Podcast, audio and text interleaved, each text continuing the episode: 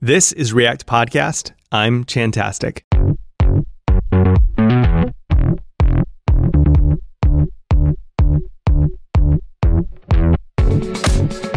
Welcome, React friends. This week we sit with Erik Rasmussen to discuss forms in React. We talk about his library Redux Form and its evolution to Final Form, a framework agnostic approach to making dynamic forms easy. Along the way, we talk open source maintenance and monetization struggles. If you're interested in that sweet, sweet open source fame, this is a good one to listen to.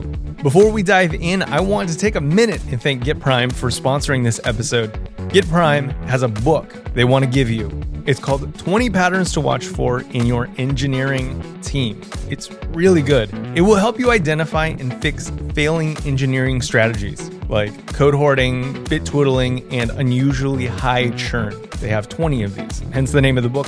And uh, you need to read it. Now, you might be thinking, this sounds like a book for managers. And to that, I say no. This is a book for leaders. And you, my friend, are a leader. There's been a lot of internet chatter this week about being a 10x dev. Most of it nonsense, but I can tell you one thing that always makes you a more valuable contributor the ability to communicate well and identify bottlenecks. If you want to level up your engineering game, read this book. It is a spotlight on issues your team is most assuredly facing. When you take this book, shine a light on them, and hit them head on, you'll look like a natural leader as you address those issues and improve effective collaboration. Visit gitprime.com slash 20 patterns, that's the number 20 patterns, for your free copy. GitPrime. Engineers build business. Erik, welcome to React Podcast. Thank you very much. I'm a longtime listener. I'm happy to have you back. I'm gonna I'm just gonna be super honest. We recorded before mm-hmm. and we talked a ton about uh, open source sponsorship and monetization and how difficult that was. And then like you you made some some some brilliant thoughts about how like GitHub was uniquely poised to do this. Yep. And then like two weeks later it's like you're a prophet. Like everything you said kind of like came true. And yeah. So, you know what? That didn't age very well. We should probably uh probably re-record this. Yeah yeah yeah. When you that's the problem that's the problem with being a prophet is you got to uh, have a quick release cycle on your podcast. Otherwise you otherwise you look like you're cheating. So apart from being a prophet what are you up to right now? Where are you working and what are you working on?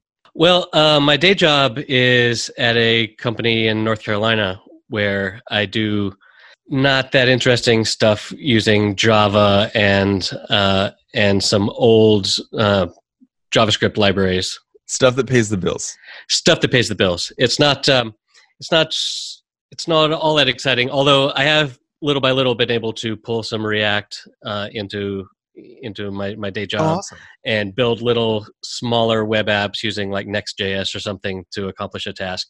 Cool. So little by little, we're sneaking the uh, some green into the brown field.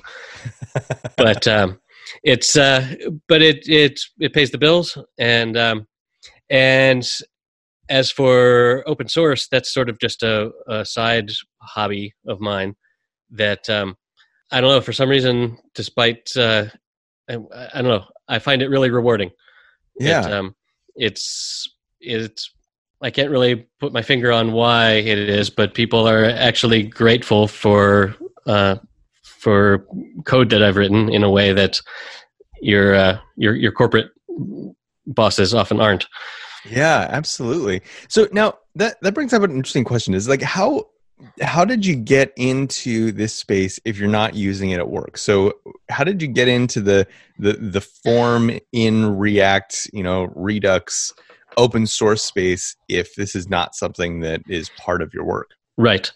Well i mean side projects. We all have side projects and i had a side project that was going to be well it it was going to require a form where it a complicated form like this sort of thing where you're like you're filling out your your resume or your linkedin profile right? And a linkedin profile is a complicated form.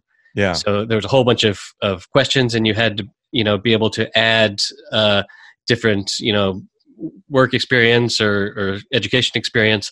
And that was pretty complicated. And I was already sort of building using React and some other side projects. So clearly, I wanted to use React because I could see that it was the one true way. Uh, and I started looking into how to build forms in React and how to manage form data. And the React docs are not very helpful. The React docs tell you, look, this is how to manage the to to manage one input. You keep your your value in state, and then you have a controlled input. And they don't say anything about oh, and if you have other inputs, then maybe do do it this way. Yeah, they tell you all of the er, the the anatomy of like form elements, but right. not like hey, this is how you actually construct a form in React. Right. And if you've got more than one input, you know, you're going to have to raise that state up to some container component or some some system like that. And so I it was just like like I think most open source libraries get started as it's a problem that the author needed to solve and it was clearly a relatively generalizable problem because every web app practically has a form. yeah. Uh, and at the at the time, also when I was starting when I was doing that, uh, Redux was just about was it was really just before Redux got officially launched. But I was I was paying attention to the um, to the React Reactiflux uh, mm-hmm. chat area, and I could see that you know this was the time right after Facebook had said, "Oh yeah, we have this great architecture that we call uh, Flux, yep. and here's a here's a picture diagram of how it works."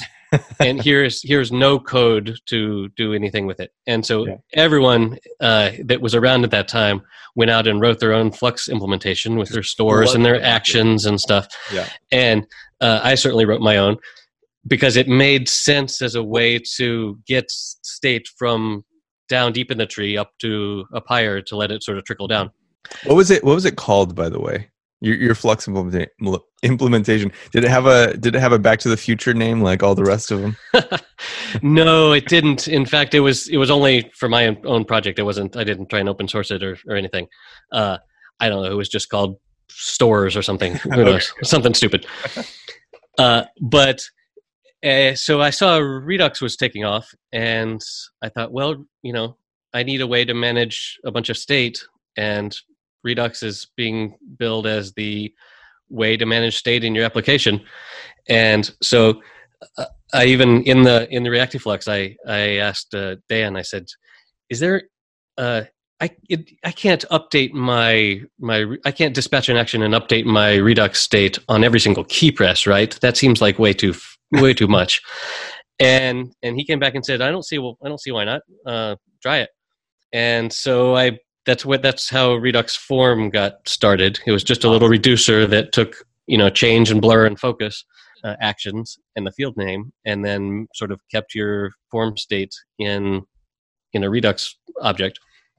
And I was surprised how quickly everyone descended upon it and found it as as and clearly needed a form solution for React. Yeah. There was there just weren't any, and again, this is just when React was really becoming popular. People were finally getting over the uh, the HTML and JavaScript living together, and uh, and Redux form became quite popular. And I guess I sort of kept with it. It was sort of a fun problem to solve. This was new territory, really, and people gave me all these different use cases. Like whenever you open source something that solves one little problem for you, you everyone comes and says, "Oh, this is so close to what I need to do, but I can we just add this one config parameter so it slightly behaves this differently in this other way?" And it sort of grew and grew in popularity and uh, and unfortunately in in bundle size. Kind of balloons so, out of control if once you get too many hands in the pot.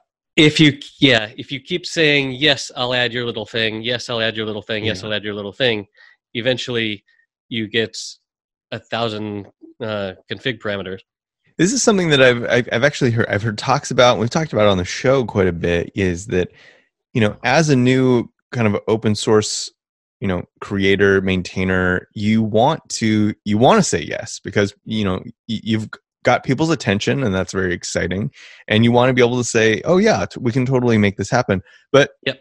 it feels like there comes a point in every library where you've now lost the spirit of whatever you're creating um, that that now it's it's no longer easy or or fun or whatever. It has so many it has it's it's burdened with configuration which is like one of our least favorite things to try to parse through. Right. um, so so that was uh, redux final final form correct? No, that was Redux form. oh sorry redux form. So that was redux form. How did that uh, kind of like migrate into uh, final form today? Okay, well, with Redux form, I got quite a bit of feedback from from the community, and some of it was things like, "Well, people are using Redux with Angular and other frameworks. Hmm. Uh, isn't your isn't Redux form really just a reducer? Why can't we use it with with other frameworks?" And the answer to that was that it's actually it was pretty tightly coupled to the React Redux um, mm, binding state cycle yeah yeah yeah yeah and and also people s- you know, people were complaining about the bundle size. It was just enormous. And other people wanted uh, render functions to do your your fields and your form and stuff.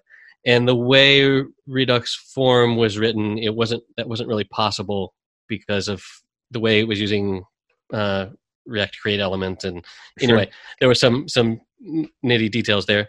So it's tied and- too closely to react and redux specifically. Yes, yes, and also, um, well, anyway, there there was quite a bit of, of feedback, um, and I thought about how I could potentially, you know, make a better form library, and it it took me quite a while to of just thinking about it, but then I then it occurred to me, what if you could have a form library that was just the thing that managed your form state? It didn't care about where what framework you used or anything like that it just knew how to have a collection of fields and and take focus and blur and change events and update the values of those fields and have validation and do all of these things that all forms everywhere need even on on all on all devices really. Um, what if that could just be in pure javascript? And then you could build a little wrapper around that for react or for any other framework and so that's how final form came to be. Uh, it's I I because i had all this experience in all these use cases of what if of what people need forms to be i was able to i really i sort of i built the api first the the outer shell of the api and using using flow to uh, strongly type it i was then able to go and actually make it so that it all worked and i had all these test ex- these tests from redux form that i could make it verify that it all worked and so that's sort of how final form and react final form were born Interesting. So, did you start a fully new project, or did you start it as like trying to pull the guts out of you know React Redux? Or sorry, I there's there's so many project names. I keep I Yeah. keep opening them up. Uh, re, did you start to redux form the guts out of Redux form and kind of use that as a starting point for? No, I didn't because the whole because I didn't build it's not built with a reducer in I see. mind because of the functional nature of the reducer where you've got your state and your action and then you get your new state it's it didn't really didn't really work like that like i i considered building sort of a, a internal reducer inside but um instead i went another way that's slightly more imperative uh, coding in the JavaScript, but it um, it uh, like the internals of the engine don't really matter that much as long as it as long as Sure. it works, right?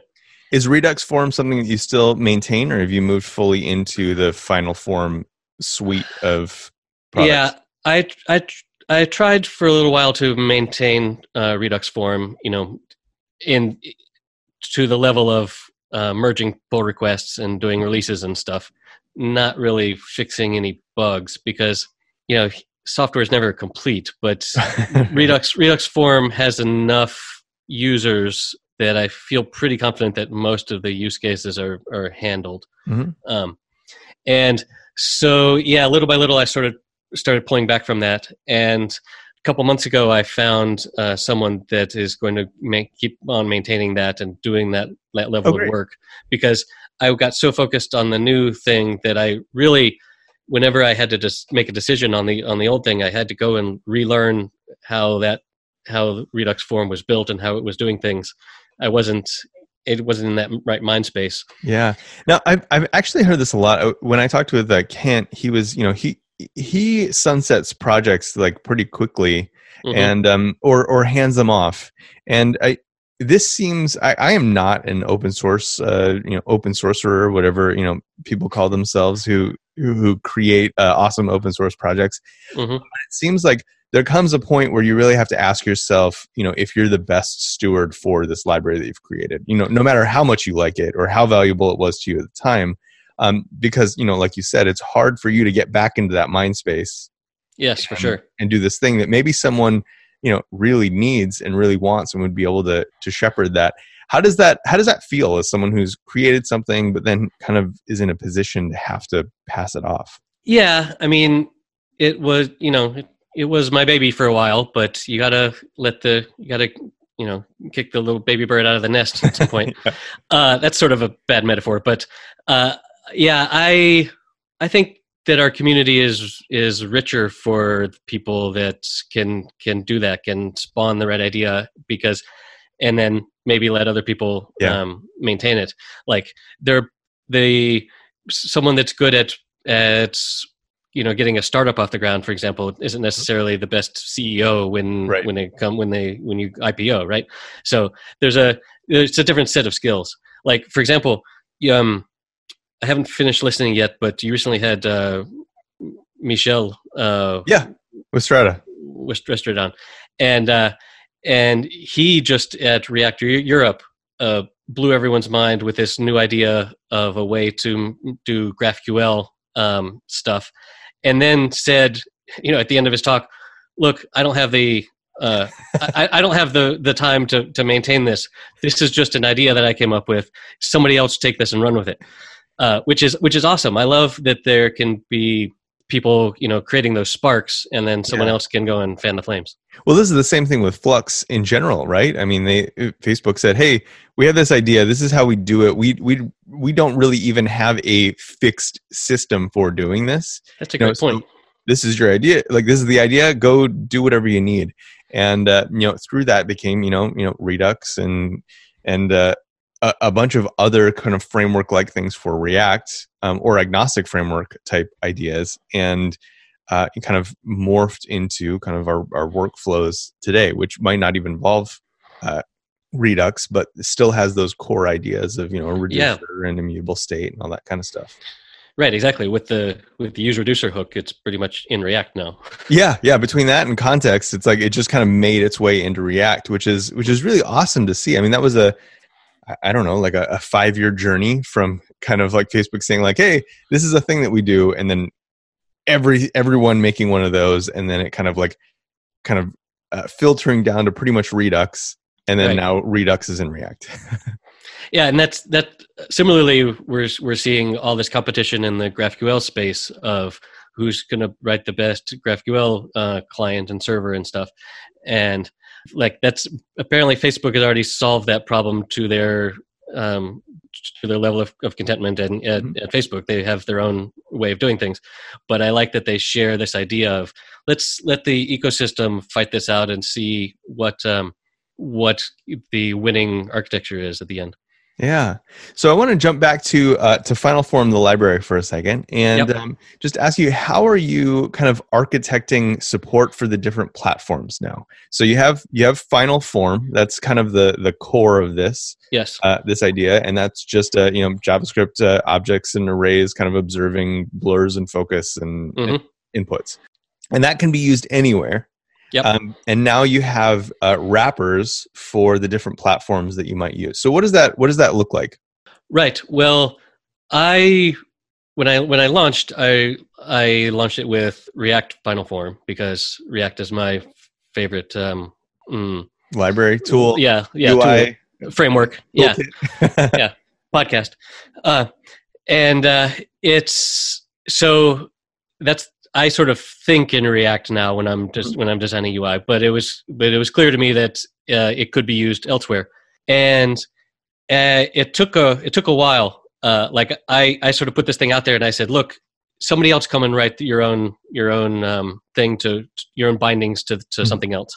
And one of the first ones was Vue because Vue was becoming popular uh, at the time and, and still is. And uh, somebody wrote a a way to connect it to Vue. I've I've still never written any Vue, so I don't really understand fully understand how that works. But um, so there's a Vue one, and uh, like a year later, somebody wrote a web components uh, a way to hook up uh, oh, cool. to manage your form state from web components in Final Form, and I've heard some some of the some people in the in the issues have mentioned that they're that they have their company has their own proprietary uh, Vue wrapper around it. Oh, nice. Uh, and it's uh, just recently I, I, noticed that if you look at the um, at the npm download charts, uh, first you know they, the uh, Final Form and React Final Form start out really together, and then at some point Final Form takes off and and um, React Final Forms sort of holds holds steady with growth, but clearly someone else is using it with something other than than my React uh, wrapper.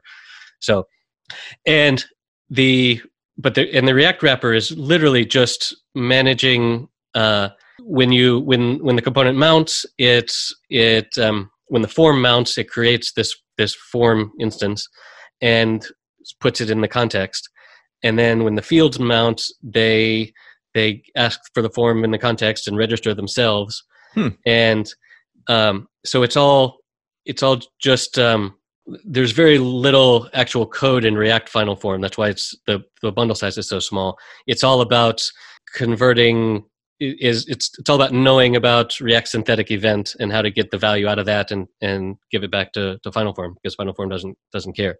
So i i have a question about this this model. Is is React Final Form is that something that is just kind of like there's there's only one way to do it, or are there opinions baked in that someone might not share and maybe go off and build their own kind of React Final Form uh, version? As the author of React Final Form, I thought there's no way, there's no reason that anyone would want to at least not start building up top of React Final Form to use Final Form in React. Boy, that's a complicated test sentence. Uh, but I was pleasantly surprised this at this year's uh, React Europe to see to see someone uh, Charlie Poli, I think is how his name is pronounced, who has built a thing called React Apollo Form, huh. which which combines which sort of marries uh, forms and and GraphQL, and he's doing this this stuff where it's like in, doing introspection on the GraphQL to to sort of to create your form uh, to build your form and know what the fields are and I guess do some validation on the on the typing or something. I, I haven't actually attempted to use his thing, but it looks really cool. Huh. And uh, which is which is great. That's that's why I I made the decision that I did to keep the libraries separate. Um, ah, I just remembered one of the other complaints about Redux form was how like the bundle size got so big because all the features were added to the to the to the main package, the main yep. bundle, right? And so there's a lot of stuff in there that if you're building a login form, you don't necessarily need all the stuff to manage complex arrays of, of yep. form of fields and things. And one of the other design goals of Final Form and React Final Form was to have sort of a plug-in architecture where you could build your own form library from from pieces. And so if you don't need complex field arrays then you don't have to install that. But mm-hmm. but when your project gets to the point where you need that then you, there's just this thing you can plug in and install. And it's been really it's been really cool to see how how there's different ways there's different form uh, structures that can be built using this the system of uh, sort of plugins that I that I enabled for Final Form. Yeah. So, are there challenges with this type of architecture that you've experienced, like the having a core and then having a bunch of different adapters? Uh, yes. The primary challenge is sometimes there will be a. I mean, one of the, one of the let's start with one of the benefits. One of the benefits is you can have Final Form and React Final Form uh, installed, and there can be a bug fix down in the core of, of Final Form that will fix uh, things, and you only have to upgrade that one library because it's uh, because it didn't that change didn't affect final form and it's mm-hmm. kind of cool that even even like the the type descriptors can are uh, will flow through react final form and the however sometimes you fix something uh, or you in order for a feature to be available in react final form something has to change in final form which means keeping the dependencies in sync.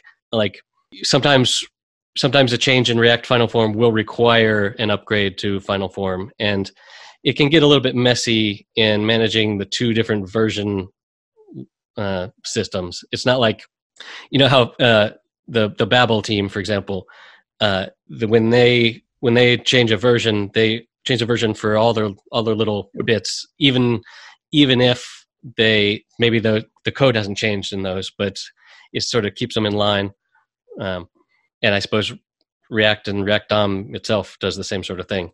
Yeah. So how are you organizing that? Is that all just uh, like different repositories, or do you have it kind of pulled in as a monorepo, like uh, you know Babel and some of those other projects? I wish I had set it up as a monorepo. Uh, I'm feeling some pain with the with having them all separate, uh, but they are under a a common GitHub organization. organization? Yeah. Cool. Cool. I'm uh, sure that that does help. And and are the packages released under an an npm organization, or are they all separate? Not yet, but uh, I when the community starts to uh, also supports this new way of of publishing things on GitHub, uh, where GitHub does force all of your stuff to to be under an organization. Yep. Um, so I, I've noticed uh, the React testing library, for example, um, has already has already switched over to have it, it went from not having an organization to having an organization recently. Um, so I think eventually that's gonna that's gonna be the way it is, and it groups all the stuff together in in the in your package JSON nicely, and um, but not yet but soon.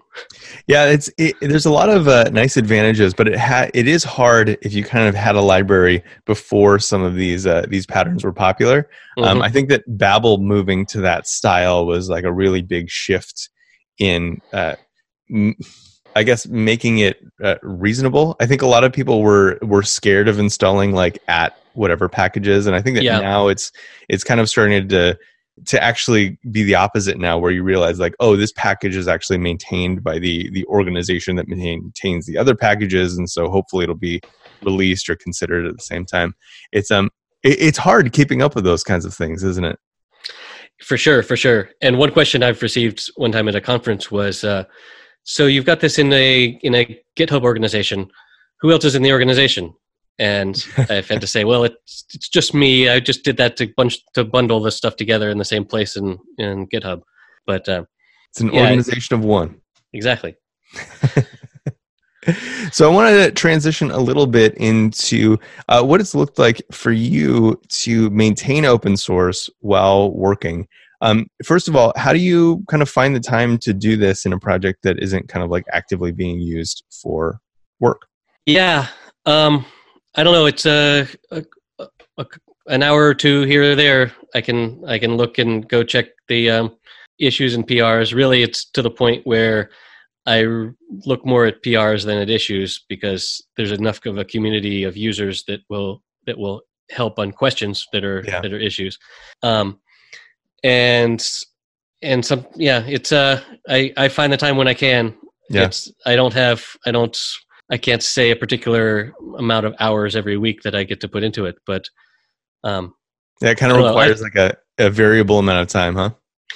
Yeah, and it's it it it's a hobby. It's something that I that I like that for sure isn't paying any bills. Um, and it's just when I when I can. Yeah. So last time we chatted, we talked a, a little bit about um, kind of open source monetization and the difficulty there. Um, and and right after that, GitHub announced that they were going to be kind of uh, jumping into that space and making it a little bit easier to contribute um, or, or, sponsor or kind of help some of these open source maintainers and creators. Um, is that something that excites you? Um, does that uh, add anything valuable over kind of the options before? Uh, obviously, this is something that you you had suggested. GitHub would be like the perfect place for this. Um, w- w- what's your excitement level about that? Yeah, so I can't see I can't see with a library of my size ever having enough support to you know have that be my full-time job even though mm-hmm. i would i would i would love that very very much. Um, but for sure when i started getting a little bit of income from uh, what used to be CodeSponsor that turned into CodeFund um, where with advertising on the redux form uh, web uh, docs pages was generating a, a, very small amount of money, but it was it was monthly uh, monthly revenue that I I certainly felt more motivated when I when I was when I had Final Form mostly built and I was sort of going through a little bit of burnout with that, and I saw that I was getting money from from from Redux Form. I thought, all right, well, uh, I'm I'm going to go ahead and go ahead and finish this and get out the door. Um, as for GitHub, yeah, they are.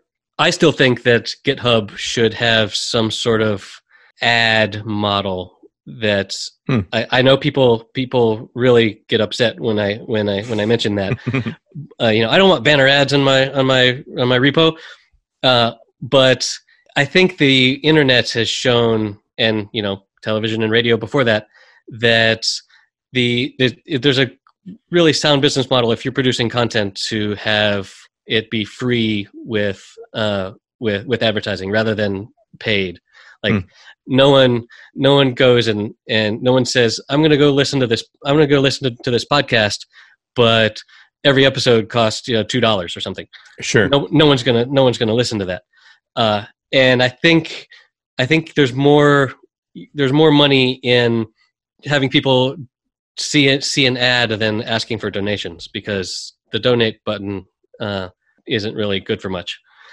Yeah, it's you know it's really interesting. I've I've actually had a similar uh, problem with uh, with his show or similar challenge with his show in that um, trying to figure out how to monetize it and yeah, donate or kind of Patreon or any of that kind of stuff was just not something I it's tricky because like I think a lot of people want like an added value, right? It's not just like, oh, I like this show, I'm gonna like kind of support it. And I'm the same way. I, I mean, I have. It's very difficult to set me separate me from my money. Um, right. And so like so that's really hard. And like I didn't, I just didn't have anything that I could you know reasonably add without making this the show prohibitively difficult for me to produce every week kind of like thinking about the show and then also like an ad and so i definitely empathize with the problem and it does feel like um, kind of advertising really is is that space where like a lot of people can just ignore it um, yep. but then it also gives you you know a little bit of value to kind of keep doing the thing that you you want to do every day and not only that but uh, developers the kind of people that are looking at api docs all day uh, we are really good eyes to get in front of your ads because uh, for example, a lot of the a lot of the folks that advertise with with CodeFund are uh, like infrastructure, uh, yep. you know, logging your errors and stuff on your server and stuff and mm-hmm. things like that. Which, if you if you're doing a a, a SaaS product that is for uh, engineers or something, yes, the developers are the ones that are that are potentially making those decisions, or at least can surface those to their to their uh, to their bosses. But also, I think developers are uh, just you know we're we're uh, we're nerds that like uh, expensive little gadgets and stuff. I like it would. I can see that there that there could be potential for advertising other things. Not you know. Yeah. You know, starting with like a smartphone case or something, and and going up to some new uh, little gadget that does yeah. that does something cool. So we like I, we like pricey stuff and we like free stuff. Right, exactly. And developers also uh, have fatter wallets than most of the people bumming around the internet. So uh, we, you know, we're we can buy. We have spending money more so than than your average internet browser. I would think. Yeah, well, that's that's super interesting. Yeah, it's you know it, it definitely continues to be a challenge um, that is hard to solve, and I think it's hard.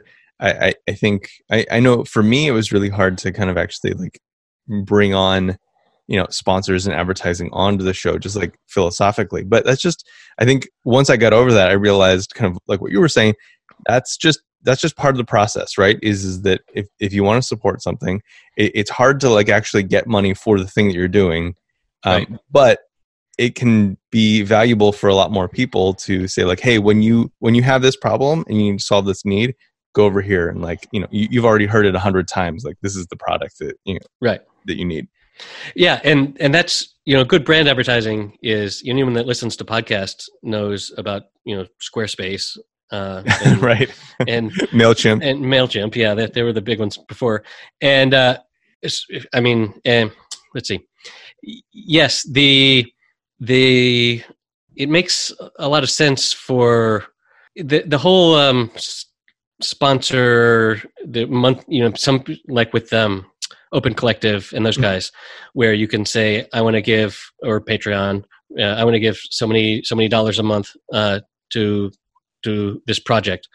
That's that's great but yeah again corporations are just bigger versions of us that don't want to part with our money. Yeah. And you know how many like if you if you think how many man hours have have code that I've written and open sourced saved you know the global economy mm-hmm. you know there's there's an awful lot of money there and, and value and not not money value. Uh, but you can't charge for for an open source thing because mm-hmm. then a competitor will pop up for and undercut you or you know or be free. And also the whole idea with open source i mean you know there's there's two definitions of of free. There's you know free as in speech and free as in beer. Uh, and open source has been has been both for for a while and you can't if you're going to allow people to read through your source you can't then charge them money to to use yeah. it because they can just literally copy and paste and and have have your have your source code. Totally. so that's that's a um that's a stumbling block but i, I don't know. We'll see uh, where it goes. It'll be interesting over the next five or ten years to see what open source turns into. Yeah. and if we have you know people that shine really brightly and burn out so often as as as is currently the case or or what happens? I don't know. Yeah well i mean i think it's worth worth noting as well that you know the more uh, successful or like at least the self-sustaining open collective projects are actually heavily funded by by companies who consider that advertising. Yes yes. Um so that's i mean that's kind of bringing it back to that like advertising space. It's it's kind of like a, a, a workaround. Um, but like the ones that are successful really have had to take on like pretty big, um, uh, you know, higher level incomes, I guess, from you know bigger companies who see it as like a chance to get in front of developers as like a sign of goodwill, etc. Yeah, exactly. The um, that if if uh, if a company wants to sponsor a repository, for example, and get their logo on the on on the top of the README or whatever, that's great if they're looking to hire the kind of people that are that are that know enough of React or whatever to use this particular library. That seems, yeah, job job ads seems like a great a great fit. I mean, that's that's how Stack Overflow, uh, you know, became profitable. I think. Yeah, yeah. Cool. Well, I know that you have some other hobbies going on in your life. You got uh, two podcasts. Uh, why don't you tell me a little bit about those? What what you're doing that isn't tech related? Yeah, so a couple months ago, I started uh, two podcasts with a with a friend. Uh, my friend is a uh, he's a career long uh, criminal justice reform wonk, and has worked uh, with with state governors and stuff to to reduce pr- prison population and, and help re- with recidivism and things like that. And uh, that's not really a thing that I was particularly interested in, but every time I would get together with him, uh, he would he would start talking about this stuff, and it was just fascinating to hear him talk and hear the nuance. And immediately, I had questions, and so I um, I said, "Hey, why don't we start a podcast? Because this is sort of an interesting thing to talk about and and listen about." And so we created a podcast called Seek Justice. It's at seekjustice.fm. Uh, and you can go there and listen. It's not, it, it, it's, there's no tech involved. It's, um, but it's an interesting topic and, and it's an interesting problem, especially in the U.S. with uh, with incarcer- with over overpopulation in prisons. Yeah, there's a it's a it's a big um, it's a big problem. And then with the with the same friend, I've got another one that's just sort of a silly one where we make each other laugh and have fun and talk about our lives and stuff. Uh, and that's called Happy Hour uh, at happyhour.fm. And so we would appreciate any listeners and, you know, obviously Patreon patrons would be, would be nice too, but uh, we don't have any advertising yet, but um, we got to get our viewer numbers up a little bit higher first. Yeah. So everyone stop this podcast and go go listen to that. Happyhour.fm. That's a that's a, a solid domain. Yeah, I, I was pleased to uh, to acquire that. Yeah. It's, yeah. Do you do you also have a domain acquisition issue? A lot of people on the show do. Uh, you mean like a bunch of domains that I've acquired for projects that I have never started? And uh, yes. Yep, that's the one. That's the that's the one. Uh huh we need we need to come up with a, a name for that, like domainitis or something. I know we need to. You know what we need to do is we need to come up with some type of thing where it's like you know every time you you buy a domain, you also support you know a, a podcast or open source or whatever. Right. You already got your wallet open. Exactly. Wallet open. yes. Well, awesome. We should briefly go back and talk about hooks. Oh yeah, yeah, yeah, yeah. Um, um, so let's let's jump back in and we'll talk about hooks. Hooks. I yeah. was going to ask if there was anything that you wanted to end with. So this is, this is perfect timing. Yeah. So uh, when when hooks came out, obviously it was amazing and blew all of our minds. Um, and with that same, I guess maybe the following day because that that uh, that re- announcement was late at night in in Spain where I live.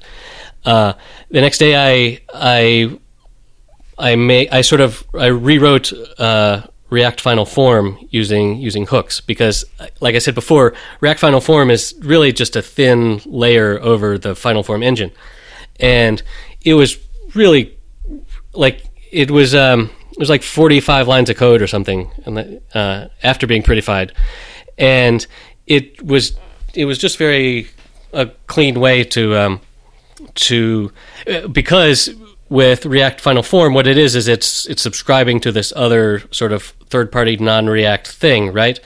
Uh, which is what you know use effect is is good at for you know event listeners and things. Uh, so I, I, did that just sort of as a proof of concept, and then uh, I had my a lot of my library consumers were uh, complaining that uh, the the way I was using the context API was not very good, and, and they were they were getting warnings when they were using strict mode and stuff about because I was using um, component will receive props or one of those other um, deprecated lifecycle methods, and so I sat down and I rewrote all of React Final Form in uh, using hooks, and I was very pleased with how how much how it just made more more sense. Like before, when you um, when you mounted your your form, it would go and create the the final form instance, and then, like I said before, the indi- all the individual uh, fields would register and get updates. Uh, and before, I had to have all these different lifecycle methods where I had to unregister and re-register if you changed if you changed some way of the of your your config parameters. And so with um, with with hooks and uh, use effect, it just sort of I, I could say these are the things that if they change, I need to unregister and re-register. And also because Final Form was already using the subscriber observer pattern of when you subscribe, you get a function back that is going to unsubscribe, uh, which happens to be the the same pattern that uh, use effect wants. So it all just really came together in a very nice way. And then, just when I was about to release that, it occurred to me that really any component uh, that is injecting state using either either a higher order component or a or a, or a render prop, um, any component that is really let's see. Any component that is managing state and then and then providing it to you. When written with hooks you can take all of that code and extract it out into one custom hook that does all of it right? And then you could potentially and then i was able to export that. So uh, there's a now there's a field component that all it does is call use field and gives you that state. And then there's also a use field hook that you can potentially import to make your own field component in whatever way you wanted to. And that's when that occurred to me. That was um, th- that was intense to understand that. Uh, in much the same way, you know, Michael Jackson famously said, uh, "Anything you can do with a higher order component, I can do with render props," and he and he pretty much proved it. And um, and I think anything you can do with not not exactly. It's not true that anything you can do with hooks with a with a render prop you can do with hooks because that's that's not true because uh, your hook happens outside um, outside of your JSX if that makes sense.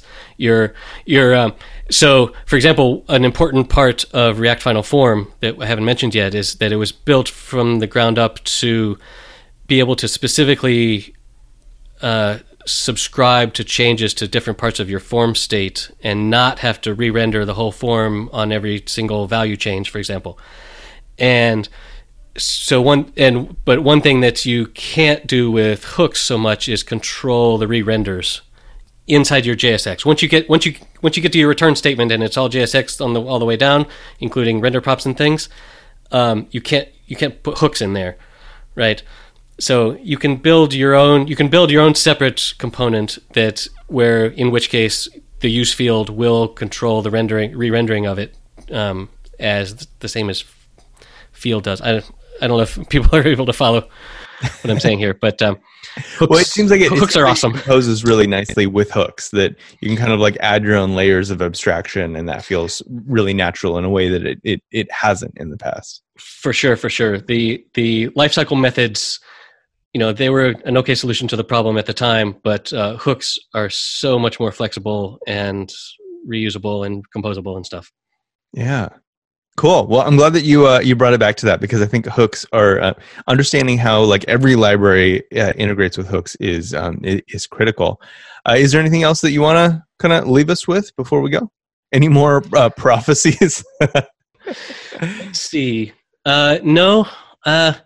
Just keep up the good work. I enjoy this podcast every week. So thank you. oh, you. thank you, thank you. Well, it is good to to to, to finally have you on, and uh, and and we got to, we got two conversations out of it. So uh, so thanks for being on. Uh, I appreciate your time.